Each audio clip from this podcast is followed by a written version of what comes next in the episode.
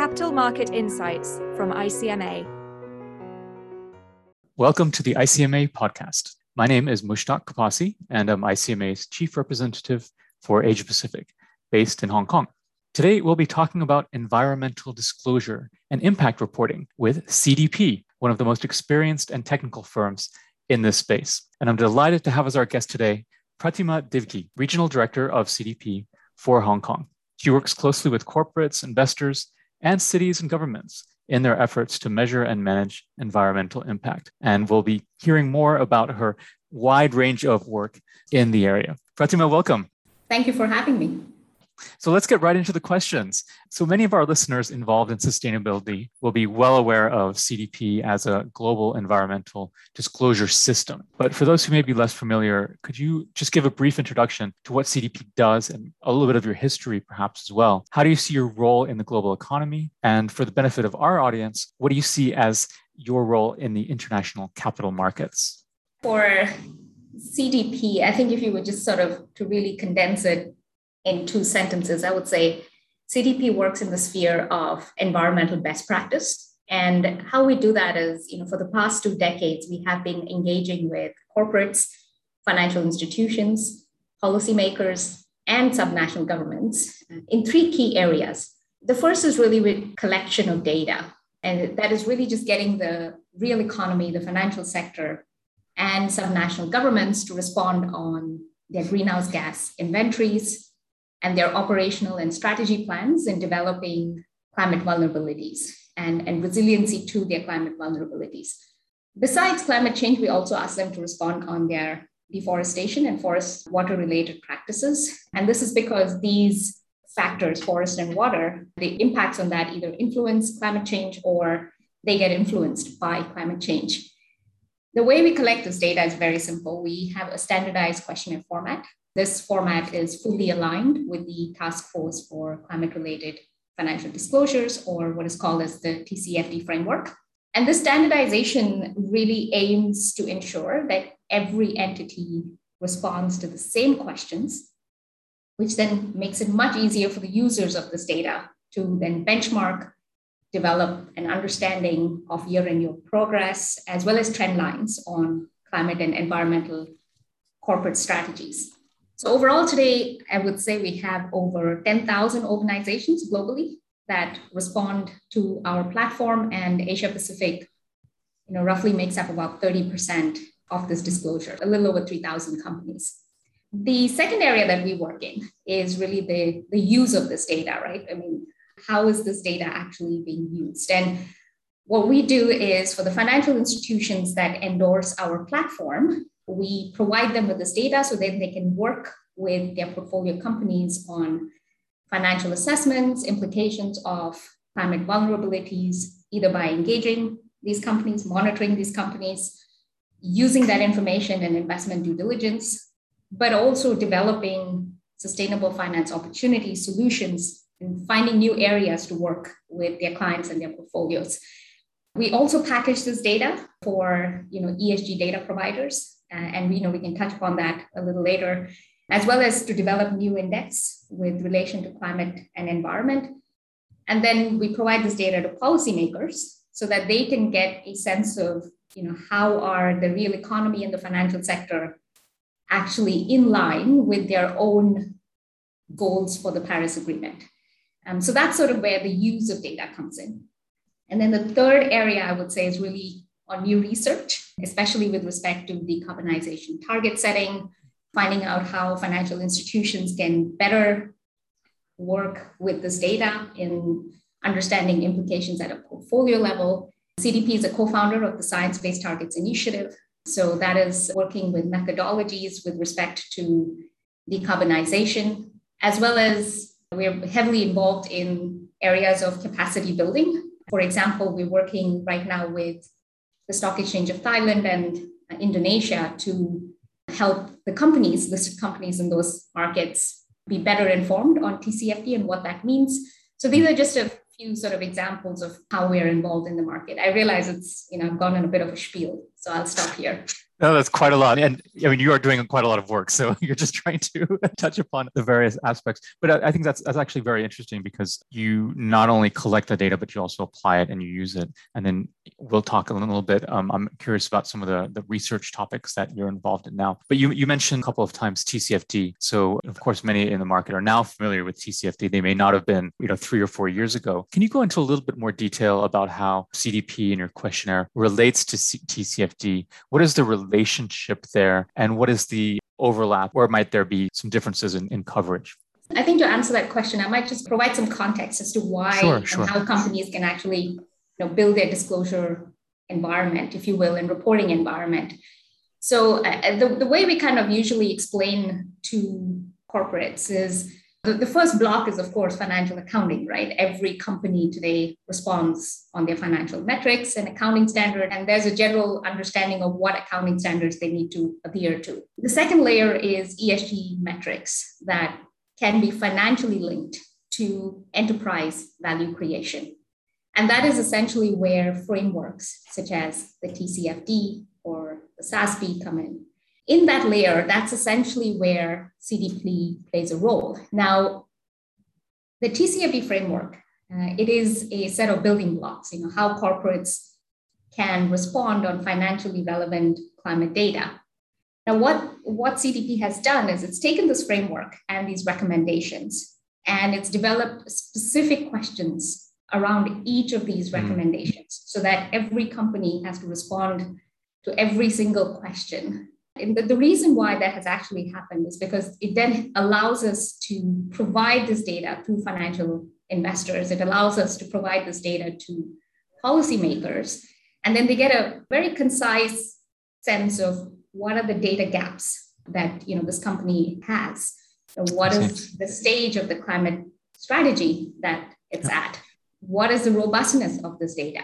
Can we get a sense of comparability in terms of year-on-year targets? You know, to 20, hmm. 2018, 2019, 2020, for example, you know, have they been actually able to meet their emission reduction targets? That's sort of what the, the purpose of really standardizing this data. And the third area is, of course, getting industry level and, and geography level insights. You know, one, one of the yes. things that actually surprised me as well was, you know, our data for 2020 actually showed that Asia had the most number of companies globally to, you know, either have or plan to have internal carbon pricing mechanisms.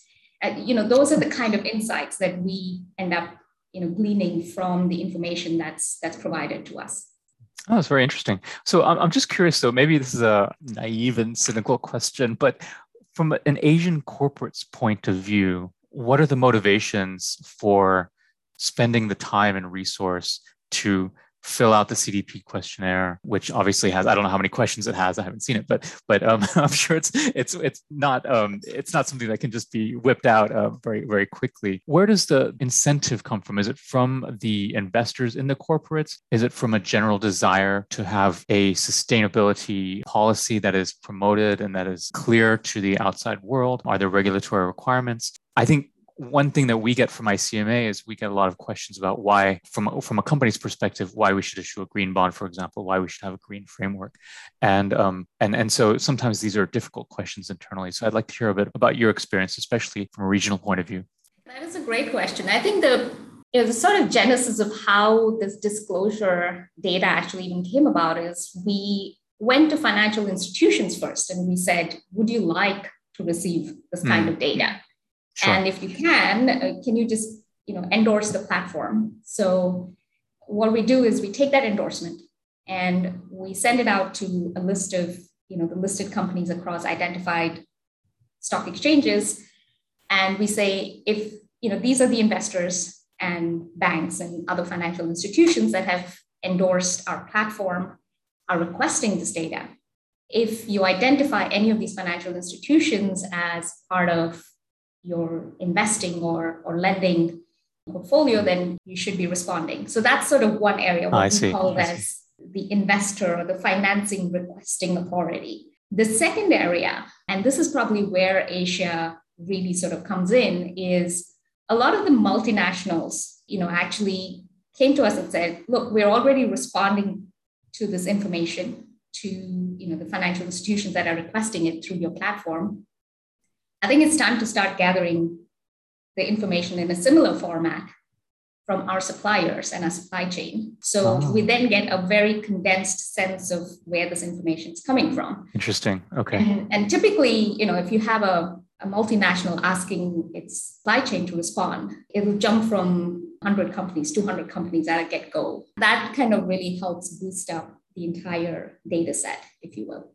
I see. That's very helpful. So again, on the same theme, does CDP also, how does it line with different proposed or existing regulatory regimes for environmental disclosure? We're seeing a lot of action and a lot of talk about new regulatory regimes coming up. And this kind of disclosure, not just being interesting and useful, but potentially mandatory as well. So, how are you involved in some of these uh, policy making activities? Do you see a risk of fragmentation, or do you see that most of the regulatory requirements that are going to be potentially implemented are generally consistent with existing industry standards, uh, such as yours? Yeah, I mean, it's we've seen such a flurry of activity, haven't we? Yes, uh, very Asia. recent, all of a sudden. exactly. and, and it seems unstoppable. I think so. Um, I think so. I think just going back to where CDP started, right? This was in sure. 2000. Yeah, actually, tell us a little bit about the back history. I'm curious about where you came from because you, have been around for a long time, far longer than sustainability has hit the mainstream. Let me put it that way. It was essentially looking at, you know, how corporates were influencing or how their operations were influencing climate change and how were corporates actually developing resiliency within their operations to climate change, mm-hmm. but also how are they working towards reducing this level of impact? That was basically the genesis of you know what CDP started working on. And I think when we look at it from that standpoint to where it is today in terms of a disclosure environment, And it's, it's almost like taking a fringe concept and, and seeing it become mainstream. Yeah. Or become mainstream mandatory very shortly, which was really sort of our North Star when we started out. And it's here. And so I think it's a moment of pride, if you will, on, on actually seeing that happen. And I think we, we certainly very much support the efforts. We are a strong proponent of mandatory reporting when it mm. comes to climate and environmental factors. We have been supporting the efforts of accounting standard boards such as the IFRS when they're developing their own climate you know, financial disclosure standards. CDP has been consulted by their technical working groups. And we are providing our expertise and, and advice on the content.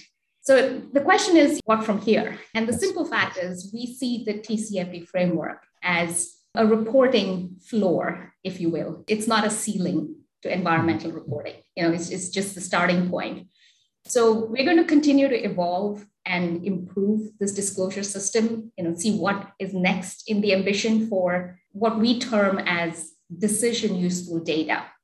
And what really sort of captures the impact that environmental factors have on corporate operations, but also the impact that a corporate activity can have on the environment.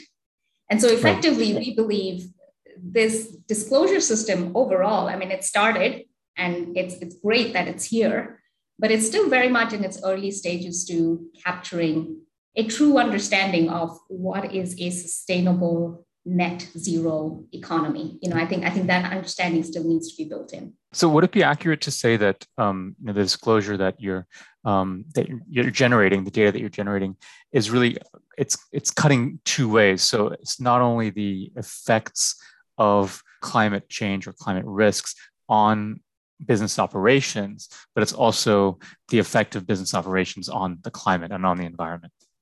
Absolutely. Just to put it very concisely, it's, it's from the viewpoint of climate resilience, hmm. you know, what corporates are doing on their own operations with respect to climate resilience, and then how are they taking that journey to decarbonization?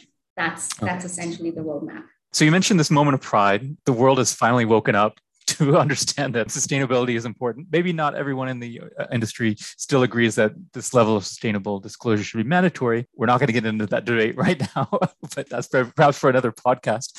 But now that we're at this point where I think it's fair to say that the majority of the market would agree that it's it's worthwhile this disclosure is worthwhile. And certainly that standards and disclosure are important. Now, the challenge then becomes how do you actually get that information? How do you get reliable data? How do you get consistent data? So, just in your experience, if you can maybe get into a bit more detail about where do you see, especially in Asia, where do you see the biggest difficulties in getting accurate data in terms of your questionnaire? Where do you see corporates kind of struggling with it? And where do you see difficulties with kind of aggregating and telling a story with the information provided, either due to lack of consistency or, or lack of precision?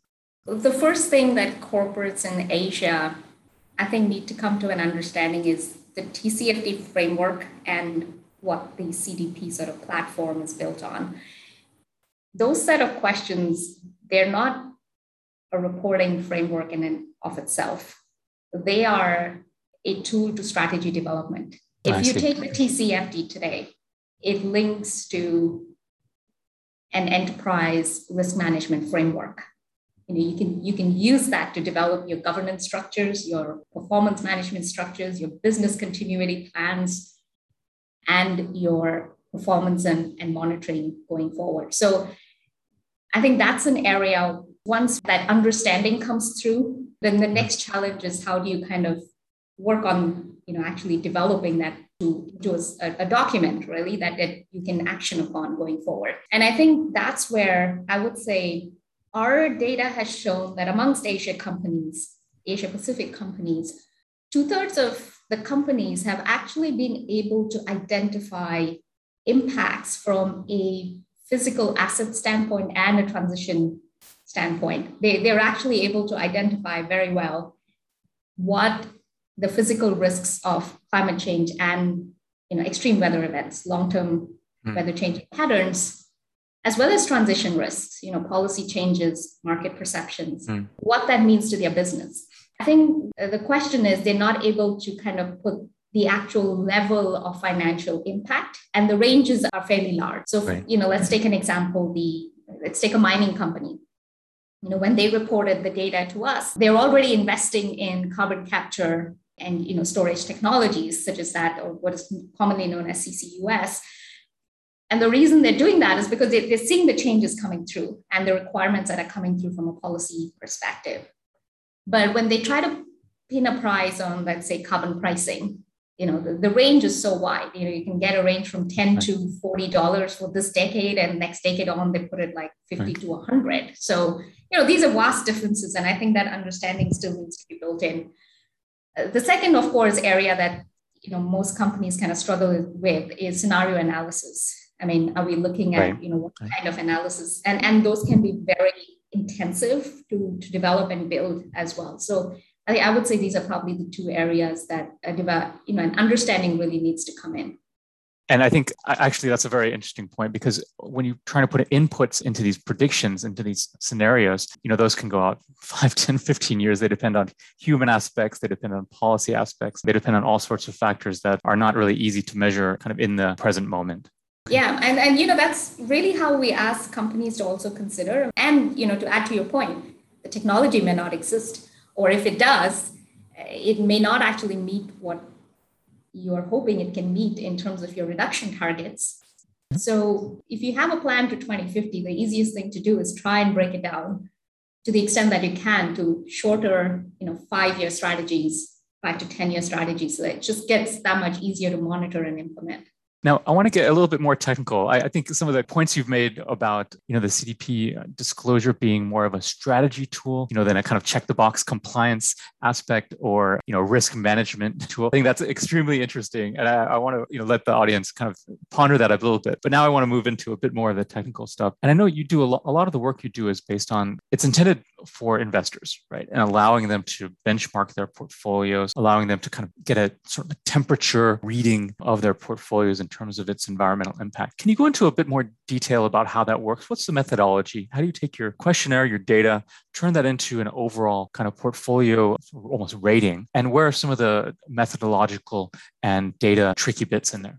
From a financial institution perspective, the ones that endorse our platform, for the listed companies, we do provide them with the raw data because we believe you know this is something that they need to work directly with with their portfolio mm-hmm. companies sure The other aspect, you know, specifically to financial institutions, I suppose, let's break it down to, you know, operational financial institutions' own operations and then financial institutions' financing activities. Because I think the TCFD, where, where that comes, it slightly differs from how you can apply that for financial sector versus the real economy. And for the financial institutions, what we did was in 2020, we launched our first questionnaire, which really kind of put the spotlight on financed emissions. And what financed emissions really means is very simple. For every dollar that you invest, you lend, you underwrite, what is the level of emissions that you are financing and you know just trying to get that mm. gathering of the of the data because that that data globally today there's no common understanding on it let me just understand this because actually this sounds quite important. So what you're aiming to do is you're, you're aiming to be able to get to a point where you can look at a an investor a bank a fund and look at their portfolio look at their look at the aggregate of what they're investing in where they're investing money dollars are going and how much in terms of emissions that investment is generating encouraging i'm not really sure what the right verb is but sparking perhaps. And and so then you'd actually be able to look at not only the emissions impact of a portfolio but in theory i suppose the emissions per unit currency or the emissions intensity of a particular investment portfolio or strategy. Is am i understanding that correctly? Yes, that's that's absolutely correct. And you know, there's about I think a little over 330 financial institutions globally that that responded to that questionnaire that we built in 2020. And I think one of the things that we found out was, you know, only 25% of these financial institutions that reported to us, the, the 300 odd of them, they were able to provide portfolio level emissions. It's only 25% of that pool. And I assume if you take the financial sector as a whole, that that 25% would shrink quite rapidly. Yeah. But amongst the ones And there may be also some self-selection in there, right? Yes. Yeah. And I think of the ones that did report on an average, what we found was their portfolio level emissions were about 700 times their operational emissions. Now, it's not really surprising because the scope three activity, as we call it, you know, your financing sure. activities are a much larger pool of, you know, operational emission activity but I think this is the first time we kind of were able to arrive at a number as to mm-hmm. how large the scale really is.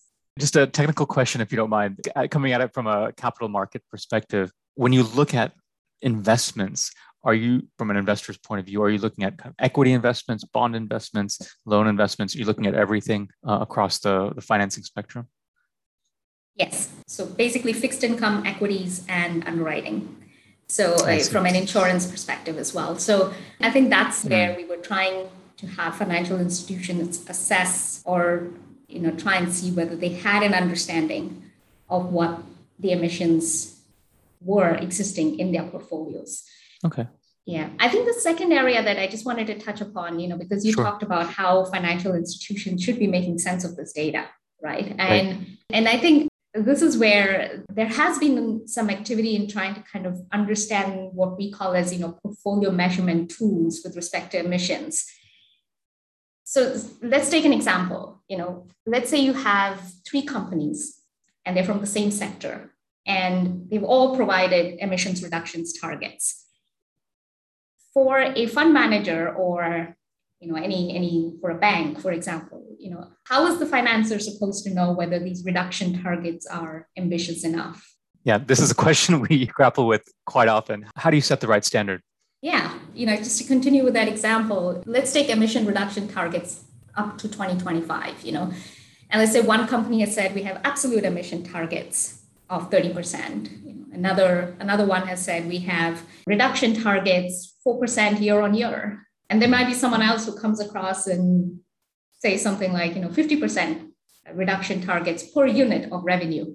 Now, a financial right. institution right. looking at all of this information, how do you make sense of this information and put it in financial terms? And which metric is most reliable and most correct and most in line with science based targets or with Paris Agreement?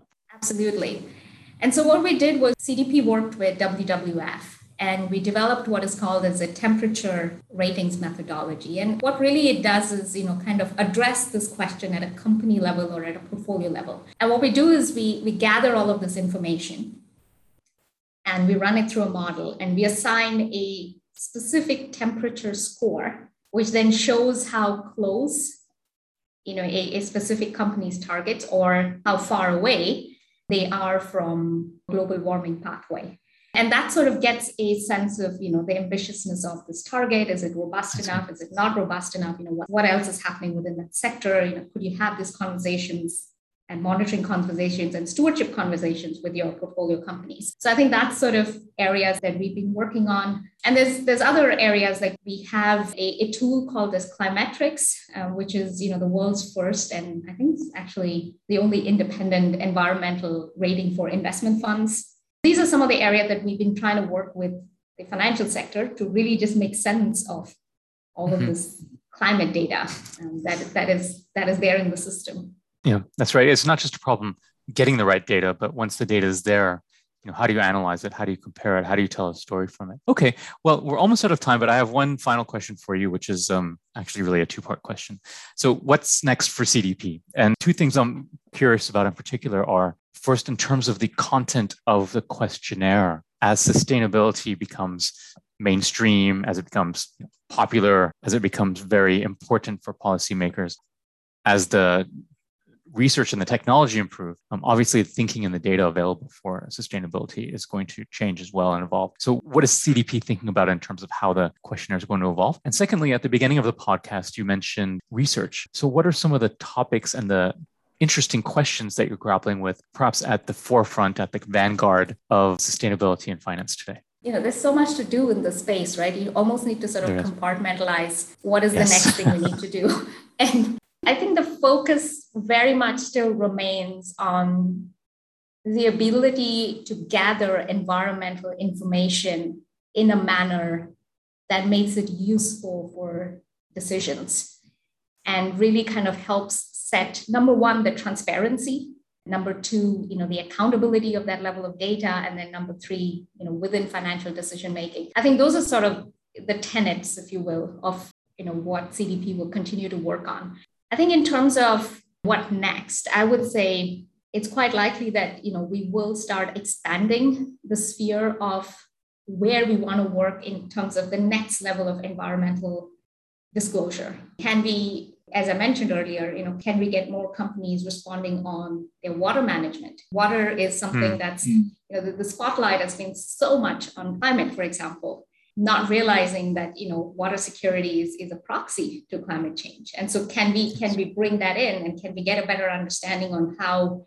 companies are, are managing a natural resource such as this? Is there a price to water? Is there a price to, to forest risk commodities? And then the third is of course you know what are the new levels of benchmarks and baselines we need to you know put into action you know with respect to science-based targets you know with respect to net zero? I mean there still needs to be a common understanding on what net zero means. And the Science Based Targets Initiative is, is working towards yeah. setting the standard as of now. So I, I think these are the three sort of areas that we'll continue to work on. I can say from personal experience, there's still quite a lot of debate in the market about exactly what net zero means. and, and even for those who think they know what it means, there's some misconception. So a lot of work to do there, and I hope that you can contribute to it. I look forward to seeing it. Well, thank you very, very much for spending your time with us, sharing your insights and your experiences. I hope that if anyone's interested, they can certainly go to your website, learn more, and download some of your research as well. Thank you. Pleasure to be here. All right, thank you. And to our audience, thank you very much for taking the time to listen to this ICMA podcast. We welcome your feedback on this episode, as well as suggestions for other topics for ICMA podcasts. Please also feel free to contact us. Our address is apac at icmagroup.org. That's A-P-A-C at I-C-M-A-G-R-O-U-P.org for any questions or ideas regarding our overall work in sustainability. We wish you good health and an excellent day ahead. Goodbye for now. Thank you for listening. For more ICMA podcasts and further information on capital markets, please visit our website, icmagroup.org.